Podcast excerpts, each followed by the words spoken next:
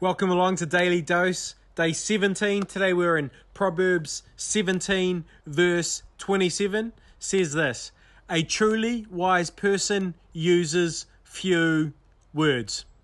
Let's leave it there, eh?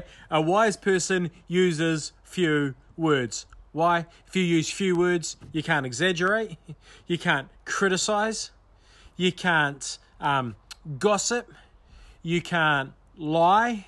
There are so many things you can't do when you only use a few words.